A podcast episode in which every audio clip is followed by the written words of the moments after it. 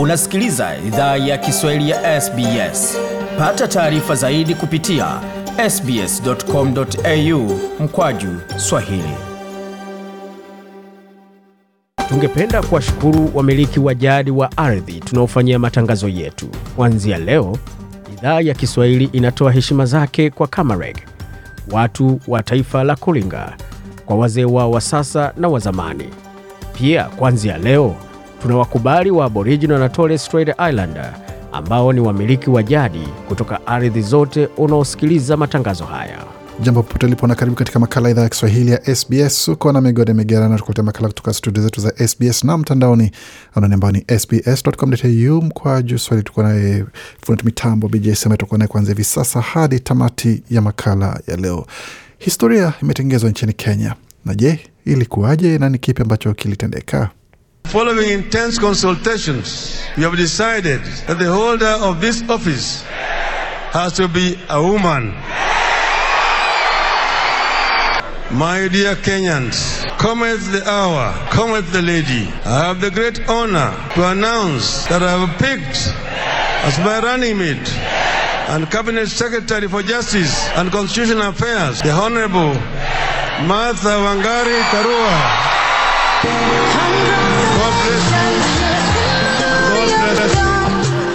Raila Amolo Odinga hapo kinara wa chama cha mrengo wa Azimio One Kenya Alliance hapo akimtangaza Martha Wangari Karua kuwa mgombea mwenza katika uchaguzi mkuu baadaye mwaka huu, ikiwa ni mara ya kwanza kwa mwanamke kuwa mgombea mwenza wa, ama kuwania wadhifa wa naibu wa naibu rais nchini Kenya. Yote haya tunaweza kujua mengi zaidi baada ya makala ya habari, pamoja na kupata sauti za baadhi ya Wakenya ambao wako hapa nchini Australia wakizungumzia hoja hiyo, na pia baadaye kidogo ikiwezekana tunaweza kuzungumza na baadhi ya viongozi nchini Kenya kujua maoni yao ni gani, ikiwa ni baada ya tangazo hilo la kihistoria. Lakini kwa sasa muktasari wa habari.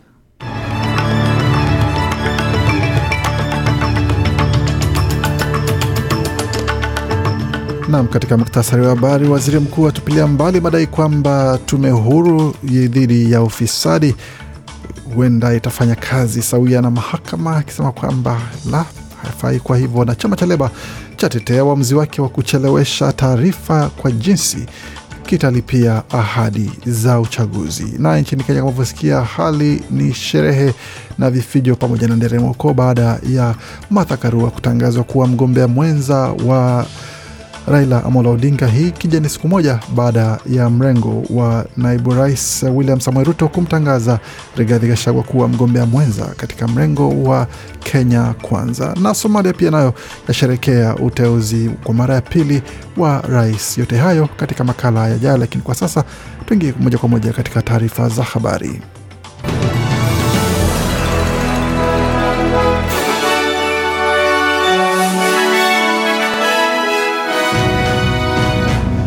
Wasikia idhaa Kiswahili ya SBS ukiwa na migode migerano, na hii hapa ni taarifa kamili ya habari ambayo tumeandalia kutoka studio zetu za SBS. Waziri Mkuu Scott Morrison ametupilia mbali madai kuwa tume ya uadilifu ya shirikisho inaweza fanya kazi sawia na mfumo wazi wa haki wa mahakama. Scott Morrison anapinga umbo la tume huru inayosikiza kesi za ufisadi jimboni New South Wales, akidai kuwa ni mahakama isiyo na maana ama kangaroo court ambayo inaweza fanya uharibifu mkubwa ambao hauwezi karabatiwa kwa sifa ya mtu asiye na hatia. Akizungumza mjini Darwin katika shughuli za kampeni, Bwana Morrison aliendelea ukosoaji wake alipobanwa kuhusu kama haki ya wazi ilikuwa nguzo muhimu ya tume ya shirikisho inayokabiliana na ufisadi. First point, it's not a court. Um, and where matters were to proceed under our... Anasema cha kwanza si mahakama na ambapo kesi zinaweza endelea chini ya mfumo wetu, hiyo inaweza jumuisha tabia za kihalifu, wanaweza enda mahakamani, na hapo ndipo mchakato huo unaweza fuatwa. Hivyo ndivyo tume iliundwa, na hiyo ni sambamba na jinsi mfumo wa haki unatumika, alijitetea waziri mkuu. Na chama cha Leba kinatetea uamuzi wake wa kuchelewesha taarifa kuhusu gharama za sera yake baada ya serikali kutangaza kuwa italipia ahadi za uchaguzi. Taarifa hizo huelezea jinsi serikali au upinzani italipia ahadi ambazo zimetolewa katika kampeni za uchaguzi. Kuna ripoti kuwa sera za matumizi makubwa ya upinzani zinazojumuisha malezi ya watoto ya bei nafuu inaweza sababisha nakisi kubwa katika kuliko ahadi ya sera ya serikali ya sasa. Kiongozi wa upinzani Anthony Albanese amekuwa katika harakati za kampeni katika jimbo la magharibi Australia, ambako chama cha Leba kinatumai kushinda maeneo bunge matatu mjini Perth. Bwana Albanese amesema kwamba si ajabu kwa taarifa hiyo kutolewa karibu na mwisho ya kampeni, akikumbusha watu jinsi upinzani ulioongozwa na Abbott mwaka wa 2013 ambao ulisubiri hadi siku tatu kabla ya uchaguzi mkuu kuchapisha taarifa hizo. Our costings will be out on, on Thursday. Uh, they'll be released at the same time that uh, the last time that there was a change of government. Anasema taarifa za gharama yetu itatolewa Alhamisi tarehe 19 Mei. Zitatolewa wakati ambapo serikali ilibadilishwa kwa mara ya mwisho, na tuna matangazo, tuna matangazo mengi sana ya kutolewa na tuna hadi Jumamosi 21 Mei, ila tutatoa taarifa hiyo Alhamisi, alisisitiza Bwana Albanese. Katika taarifa zingine ambazo tumewaandalia ni pamoja na kikosi kazi kipya kimeundwa jimboni New South Wales kukabiliana na uhalifu kimewaweka nguvuni watu kadhaa wanaohusishwa na magenge ya pikipiki piki. Watu saba wakiwa wanaume sita na mwanamke mmoja walikamatwa katika eneo la Illawarra, pwani ya kusini ya kanda ya kaskazini magharibi ya Sydney. Baadhi ya waliokamatwa ni pamoja na mmoja wa viongozi wa tawi la uh, kusini magharibi wa genge la Comancheros. Strikeforce Erebus imeundwa kuchunguza mazingira na vyanzo vya visa vya mauaji ya magenge kwa bunduki ya hivi karibuni pamoja na shughuli pana za uhalifu ambapo kilo mbili za aina ya mihadarati ya MDMA chini ya kilo moja ya kokaini pamoja na silaha mbili haramu zilipatwa. Kiongozi ama waziri wa polisi wa New South Wales Paul Toole alikuwa na haya kusema kuhusu waliokamatwa na jinsi ilivyokuwa. In a very short period of time, we've been able to make significant arrests. And I want the community to know that this is Anasema katika muda mfupi tumeweka watu ama path tumeweza kuwakamata watu kadhaa, na ninataka jamii ijue kuwa hali hii itaisha. Tutaendelea katika hali hii hadi tutakapowakamata wahalifu wanaohusika katika shughuli kama hizi. Nataka sema kuwa watu hawa si watu wa kawaida, hawaishi maisha ya kawaida kama wewe na mimi kila siku, ni wahalifu kabisa. Taarifa hizi zinajiri baada ya timu timu ya kuweza kudhuia baadhi ya mihadarati kusafirishwa pamoja na kamatwa na pamoja na polisi kupewa mamlaka pana ya kuweza kufanya utafutaji ama kusaka nyumba kadhaa, magari pamoja na kuweza kuwapatia kuwakamata watu ambao wanauza mihadarati bila kuwa na waranti ama bila kuwa na kibali cha mahakama ya kufanya hivyo. Tukiendelea na taarifa zingine ambazo tumewaandalia waka, waka, waka, makamu wa rais Harris wa Marekani amezuru UAE ama Falme za Kiarabu kuimarisha ushirikiano na kutoa rambirambi baada ya rais wa falme hizo kuaga dunia siku chache zilizopita. Wakati huo marais na mawaziri wakuu wanaendelea kuwasili UAE kutoka sehemu mbalimbali duniani kutoa heshima zao za mwisho kwa kiongozi aliyetawala taifa hilo. Sheikh Khalifa bin Zayed Al Nahyan, mtawala wa muda mrefu, alifariki Ijumaa akiwa na umri wa miaka 73 baada ya kuongoza mageuzi ya miaka mingi ya harakati na haraka ya nchi kuwa kitovu cha biashara duniani na kituo chenye nguvu katika ukanda huo. Ujumbe huo wa Marekani pia umekwenda huko kama sehemu ya kupunguza mvutano na kuonyesha uungwaji mkono, wakati uhusiano ambao umekuwa si mzuri sana chini ya rais Joe Biden. Makamu wa rais Harris amewaambia waandishi wa habari kabla ya kuondoka uwanja wa Andrews Air Force Base kwamba Marekani inachukulia kwa umakini mkubwa kuimarisha uhusiano na washirika wake wa UAE. Tukielekea barani Afrika ambapo washirika wa kimataifa wa Somalia Jumatatu wamepongeza kuchaguliwa kwa Hassan Sheikh Mahmud rais wa taifa hilo ambaye pia anajulikana kama Farmajo. Mahamud anachukua madaraka baada ya miezi kadhaa ya ukosefu wa uthabiti wa kisiasa, huku nchi hiyo ikikabiliwa na wasi wenye giza, wenye ghasia na ukame mbaya. Wakazi katika mji mkuu wa Mogadishu waliingia mitaani kuimba na kugonga makopo na kufyatua fataki hewani kusherekea matokeo ya uchaguzi yaliyotangazwa majira ya saa sita usiku. Wenye utarajia kwamba upigaji kura uliomalizika kwa amani, lakini uligubikwa na madai ya dosari utamaliza mzozo wa kisiasa ambao umedumu kwa zaidi ya mwaka mmoja. Rais wa Somalia anayeondoka madarakani Mohamed Abdullahi Mohamed, muhula wake ulikamilika mwezi Februari mwaka elfu mbili ishirini na moja bila kuwepo uchaguzi na mzozo wa muda mrefu wa kugombea madaraka uliofuata uh, uligeuka kuwa vurugu wakati fulani na kusababisha migawanyiko katika ngazi za juu serikalini. Uteuzi huo wa bwana Farmajo ni wa pili baada ya kudumu kabla ya kuondoka madarakani na kumpisha Mohamed Abdullahi Mohamed. Tukiendelea taarifa zingine ambazo tumeandalia kutoka barani Afrika ni pamoja na hizi tukielekea kule Guinea Bissau ambapo taarifa ambazo zimetufikia ni kwamba rais wa Guinea Bissau Umaro Sisoko Embalo siku ya Jumatatu alivunja bunge la nchi hiyo na kusema kuwa atautisha uchaguzi wa mapema mwaka huu ili kutatua mzozo wa kisiasa uliodumu kwa muda mrefu. Mvutano kati ya bunge na urais umelikumba taifa hilo la Afrika Magharibi kwa miezi kadhaa. Embalo alitaja tofauti zinazoendelea na zi, kwamba zisizoweza kutatuliwa na bunge ambazo alieleza nafasi ya siasa za msituni na njama.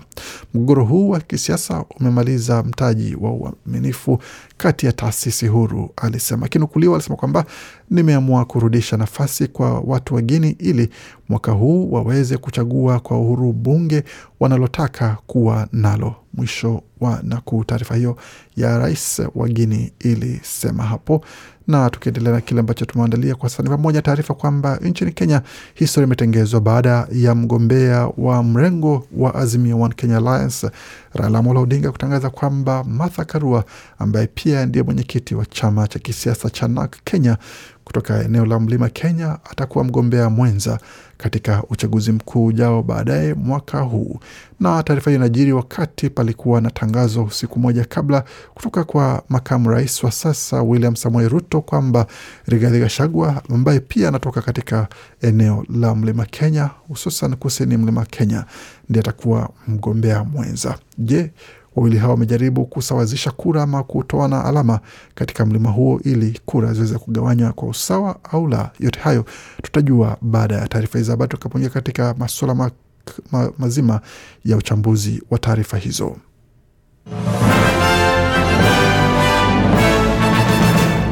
Waendelea kusikia idhaa ya Kiswahili ya SBS. Kwa sasa tuelekea moja kwa moja katika taarifa za michezo, tukianzia katika mchezo wa tenis ambapo mchezaji Marco chechinato ambaye pia ni mchezaji ambaye alikuwa anacheza dhidi ya Mfaransa Dominic Thiem waliweza kupata ushindi wa seti mbili ikiwa ni sita tatu sita nne katika mchezo wa Geneva Open ama mchezo wa wazi wa Geneva wa tenis. Hapo baadaye pia Richard Gasquet wa Ufaransa naye vilevile alikabiliana atakabiliana na, na mjerum kwa mradhi alikabiliana na Mrusi Daniel Medvedev pamoja baada ya kumcharaza Mwaustralia John Millman katika seti mbili zikiwa ni sita tatu sita moja.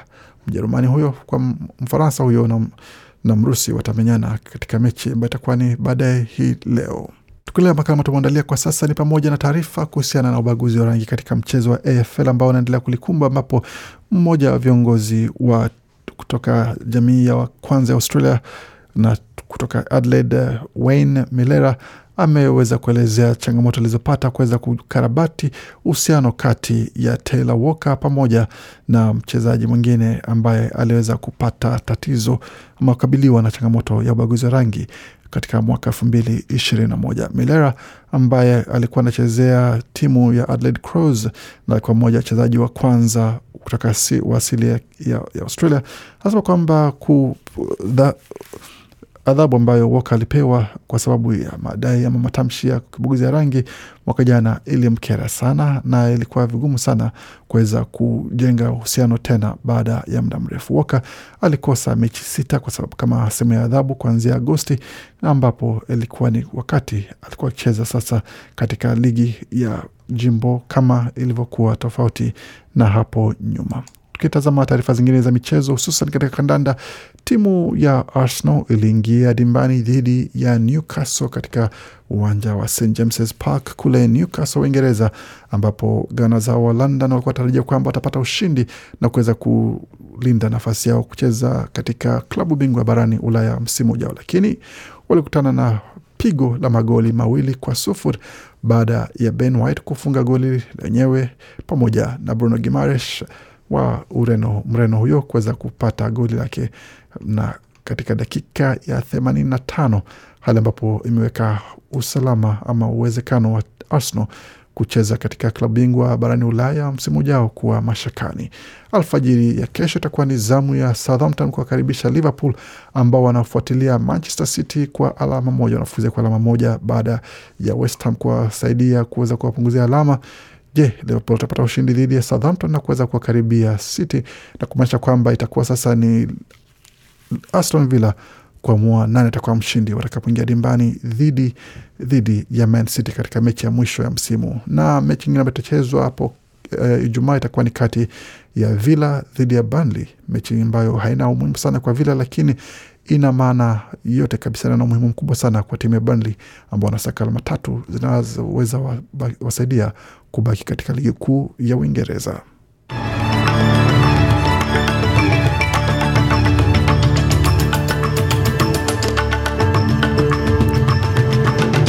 Tukiingia moja kwa moja katika taarifa za fedha, kwa wale ambao wangependa kutuma hela nyumbani, dola moja Marekani kwa sasa ni sawa na dola moja na senti 42 za Australia, wakati dola moja Australia ni sawa na faranga 1427 za Burundi, dola moja ya Australia ikiwa ni sawa na faranga 1404 na senti 61 za Jamhuri ya Kidemokrasia ya Kongo, wakati dola moja ya Australia ni sawa na faranga 716 za Rwanda, dola moja ya Australia ni sawa na shilingi 2558 za Uganda, wakati dola moja ya Australia sawa na shilingi 81 na senti 58 za Kenya, wakati dola moja ya Australia sawa na shilingi 1631 na senti 62 za Tanzania. Tukielekea katika utabiri wa hali ya hewa kwa sasa, tukianzia mjini Adelaide ambako nyuzi joto kule ni 13.5 na uwezekano wa manyunyu mvua. Tukielekea Brisbane kwa sasa nyuzi joto pale ni 21.9, wakati Canberra ni 9.3, Darwin zikiwa ni 30, Hobart 10.5 na uwezekano wa manyunyu ya mvua. Tukielekea mjini Perth ni 23.1, uwezekano wa mvua vilevile vile. Kule Melbourne ni 13.7, uwezekano wa mvua pia, wakati mjini Sydney wanasema kwamba joto pale ni 16.8. Kufika pone mwisho wa taarifa habari ambayo tumeandalia. Bakia nasi kwa makala mengine ambayo anakujia muda usio mrefu.